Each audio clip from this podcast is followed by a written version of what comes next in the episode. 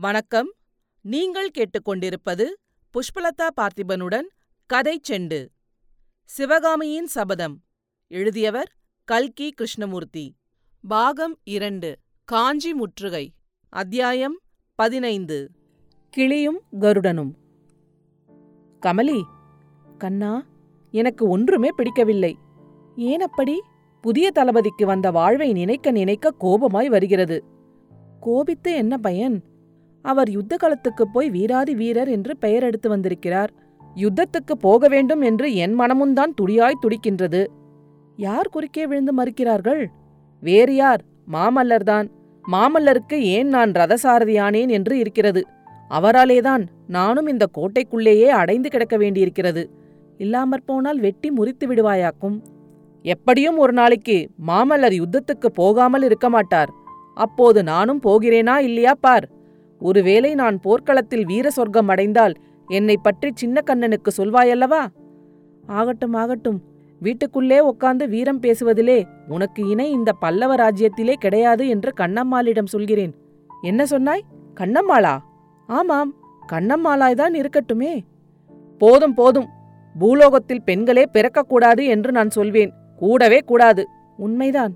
ஆண் பிள்ளைகளைப் போன்ற நிர்மூடர்கள் இருக்கிற உலகத்தில் பெண்களை பகவான் படைக்கக்கூடாதுதான் உங்களால் நாங்கள் படுகிற கஷ்டம் எவ்வளவு என்பதை உணர்ந்து கொள்ளக்கூட உங்களுக்கு சக்தி இல்லை. இது என்ன அபாண்டம்? கமலி உங்களை நாங்கள் அப்படி என்ன கஷ்டப்படுத்துகிறோம்? சற்று முன் யுத்தத்துக்கு போய் நான் செத்துப் போகிறேன். நீ வீட்டிலே சுகமாயிரு என்று சொன்னாயே அது என்னை கஷ்டப்படுத்துகிறதல்லவா? தங்கச்சி சிவகாமியை எட்டு மாத காலமாக மாமல்லர் போய் பார்க்காமலே இருக்கிறாரே அது அவளை கஷ்டப்படுத்துகிறதாகாதா? எப்போதும் உன் தங்கச்சியை பற்றியேதான் உனக்கு யோசனை. வேறு நினைவே கிடையாது. ஆமாம் கண்ணா. கொஞ்ச நாளாக நான் அவளை பற்றியேதான் யோசித்துக் கொண்டிருக்கிறேன். யோசிக்க யோசிக்க வருத்தமாய் இருக்கிறது. சிவகாமி எதற்காக மாமல்லர் மேல் காதல் கொண்டாள் என்று இருக்கிறது. கிளி கிளியுடனும் குயில் குயிலுடனும் கூடி வாழ வேண்டும்.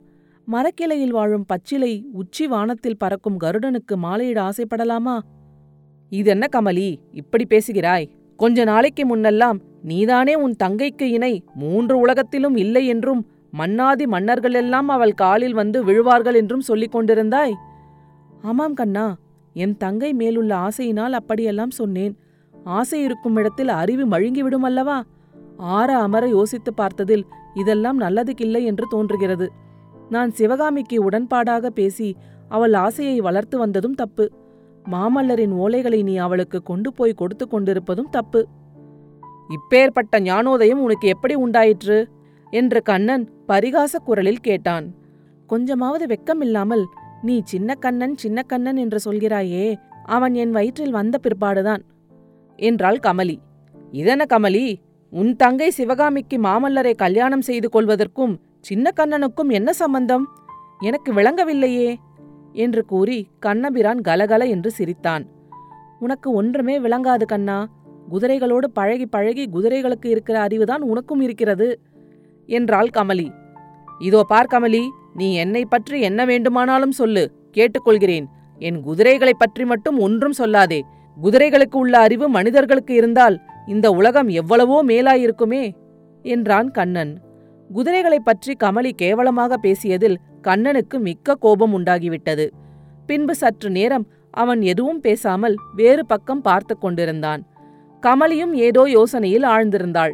எனவே கண்ணன் தன்னைத்தானே சமாதானப்படுத்திக் கொண்டு பேச வேண்டியதாயிற்று. நீ என்னதான் சொல்லுகிறாய் கமலி? மாமல்லர் உன் தங்கையை கல்யாணம் செய்து கொள்வதற்கு என்ன தடை? என்று கேட்டான். கண்ணா இத்தனை நாளாக நீ அரண்மனை சேவகம் செய்கிறாய். ஆனாலும் அரண்மனை நடைமுறை ஒன்றும் உனக்கு தெரியவில்லை. ராஜாக்களும் ராஜகுமாரர்களும் கல்யாணம் செய்து கொள்வதென்றால் நீயும் நானும் கல்யாணம் செய்து கொள்வது போலவா? மாமல்லருடைய மகன் ஒரு நாள் இந்த காஞ்சி சிம்மாசனத்தில் ஏற வேண்டியிருக்கும் அல்லவா? இதை தெரிந்து கொள்ள அபாரமான அறிவு வேண்டியதில்லை. குதிரைகளுக்கு இருக்கும் அறிவு கூட போதுமே. அப்படியானால் அந்த அறிவை செலுத்தி இன்னும் கொஞ்சம் யோசித்துப் பார். சிற்பியின் மகள் வயிற்றில் பிறக்கும் பிள்ளையை பல்லவ சிம்மாசனத்தில் ஏற்றி வைக்க முடியுமா? ஏன் முடியாது? அதிலே என்ன கஷ்டம்? நமது அரண்மனை சிம்மாசனம் அப்படி ஒன்றும் அதிக உயரமில்லையே. நான் ஒருவனாகவே தூக்கி அதில் உட்கார வைத்து விடுவேனே. நீ விளையாடுகிறாய் கண்ணா. ஆயினச் சிற்பியின் பேரன் பல்லவ குலத்து சிம்மாசனத்தில் ஏறுவதற்கு நாட்டார் நகரத்தார் சம்மதிப்பார்களா? நாட்டார் நகரத்தாரை சம்மதிக்க செய்வது என் பொறுப்பு. கமலி நீ பார்த்திக் கொண்டே இரு. இரண்டு கையிலும் இரண்டு குதிரை சாட்டையை எடுத்துக்கொண்டு போய் நாட்டார் நகரத்தாரின் முதுகில் வெளு வெளு என்று வெளுத்து சம்மதிக்கும்படி செய்கிறேனா இல்லையா பார். அது மட்டும் இல்ல கண்ணா. மகேந்திர பல்லவரின் சித்தப்பா பேரன் ஒருவன் வேங்கிபுரத்தில் வளர்ந்து கொண்டிருக்கிறானே. உனக்கு தெரியாதா? அந்த ஆதித்தவர்மன் பல்லவ சிம்மாசனத்துக்கு போட்டிக்கு வரமாட்டானா? வரமாட்டான் கமலி வரமாட்டான். வேங்கிபுரம் அடியோடு போய்விட்டது.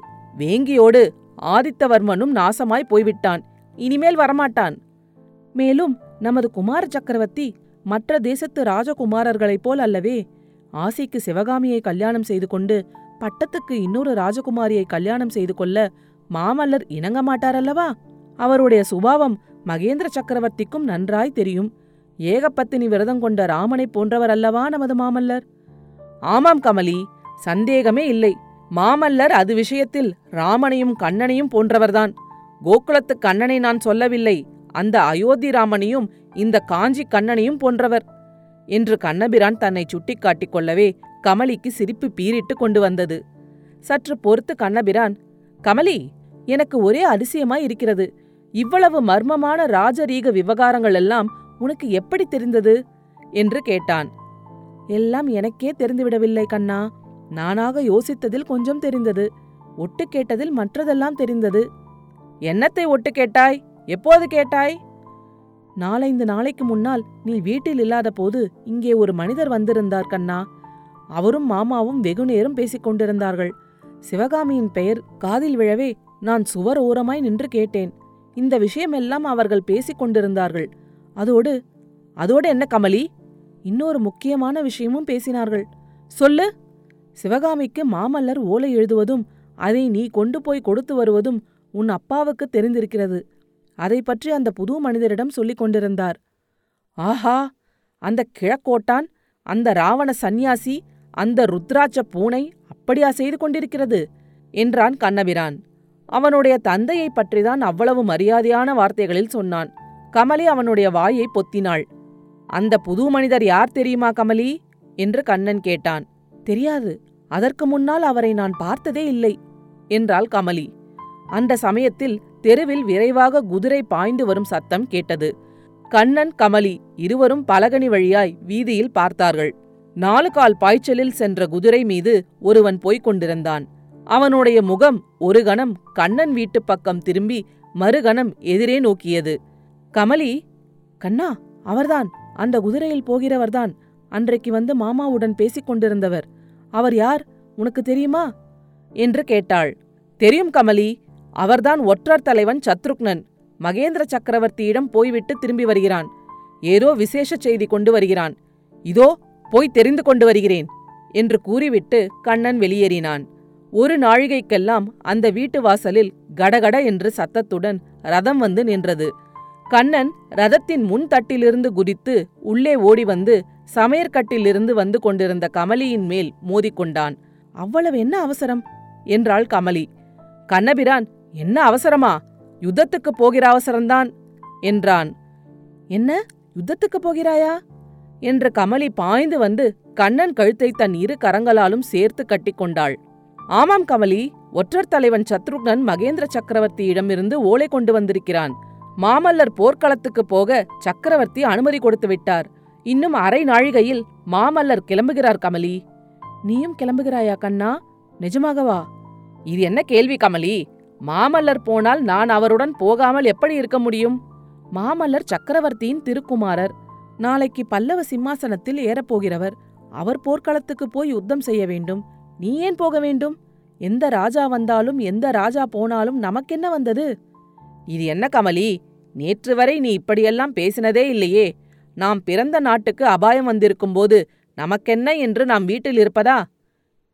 நாட்டுக்கு அபாயம் நகரத்துக்கு அபாயம் என்று ஓயாமல் சொல்கிறாயே. கண்ணா அப்படி என்ன அபாயம் வந்துவிட்டது? பல்லவ நாட்டுக்கு இது பொல்லாத காலம் கமலி. வடக்கே இருந்து வாதாபி புலிகேசி மிகப்பெரிய சைன்யத்துடன் வந்து கொண்டிருக்கிறார். அந்த சைன்யத்தை தான் சக்கரவர்த்தி தடுத்து நிறுத்திக் கொண்டிருக்கிறார். இந்த பக்கத்தில் கங்க நாடு ராஜாவுக்கும் அதற்குள் அவசரம் பொத்து கொண்டு விட்டது. புலிகேசிக்கு முன்னால் தான் காஞ்சிக்கு வந்துவிட வேண்டும் என்று மேற்கு திக்கிலிருந்து படையெடுத்து வந்து கொண்டிருக்கிறான். கங்க நாட்டு ராஜாவின் பெயர் என்ன தெரியுமா கமலி? துர்விநீதன். துரியோதனுடைய மறு அவதாரம் இவன்தான் போலிருக்கிறது. இந்த துர்விநீதனை எதிர்க்கத்தான் மாமல்லர் கிளம்புகிறார். கமலி நானும் கிளம்புகிறேன். இத்தனை நாளும் நான் எப்போது வரும் என்று ஏங்கி தவித்துக் கொண்டிருந்த சந்தர்ப்பம் வந்திருக்கிறது. மனப்பூர்வமாக உற்சாகமாக எனக்கு விடை கொடுத்தனுப்பு. கண்ணா நான் என்ன செய்யட்டும்? என் மனதில் ஏனோ உற்சாகமில்லை. என் தங்கை சிவகாமியை நினைக்க மனச்சோர்வு அதிகமாகிறது. அவளுடைய தலைவிதி என்னவோ என்று என்ன என்ன ஏக்கமாய் இருக்கிறது ஆகா முக்கியமான விஷயத்தை சொல்லாமல் விட்டுவிட்டேனே. மகேந்திர சக்கரவர்த்தி பற்றி நீ என்னவெல்லாமோ சந்தேகப்பட்டாயல்லவா? கமலி அதெல்லாம் சுத்த தப்பு. சக்கரவர்த்தி என்ன சொல்லி அனுப்பியிருக்கிறார் தெரியுமா? மாமல்லரை போர்க்களத்துக்குப் போவதற்கு முன்னால் நேரே ஆயனர் வீட்டுக்குச் சென்று ஆயனரையும் சிவகாமியையும் உடனே காஞ்சி கோட்டைக்கு அனுப்பச் சொல்லியிருக்கிறார். ஒருவேளை நானே அவர்களை ரதத்தில் ஏற்றிக் கொண்டு வந்து இங்கே விட்டு போனாலும் போவேன். மகேந்திர பல்லவரை பற்றி இப்போது என்ன சொல்கிறாய் கமலி? அவர் நல்லவரா பொல்லாதவரா? என்று கண்ணபிரான் தலை நிமிர்ந்து கர்வத்துடன் கேட்டான். எப்படியாவது எல்லாம் நன்றாக முடியட்டும் கண்ணா. நீயும் போர்க்களத்திலிருந்து க்ஷேமமாய் திரும்பி வர வேண்டும் என்று கமலி கூறியபோது அவள் கண்களிலிருந்து அருவி பெருகியது. அடுத்த அத்தியாயத்தில் விரைவில் சந்திப்போம். கதை செண்டு பற்றி உங்கள் நண்பர்களிடமும் உறவினர்களிடமும் பகிரவும். உங்கள் கருத்துக்களை கமெண்ட்டுகளில் பதிவிடுங்கள். உங்கள் கருத்துக்களை கேட்க ஆவலுடன் காத்துக் கொண்டிருக்கின்றேன். நன்றி. நீங்கள் கேட்டுக்கொண்டிருப்பது புஷ்பலதா பார்த்திபனுடன் கதை செண்டு.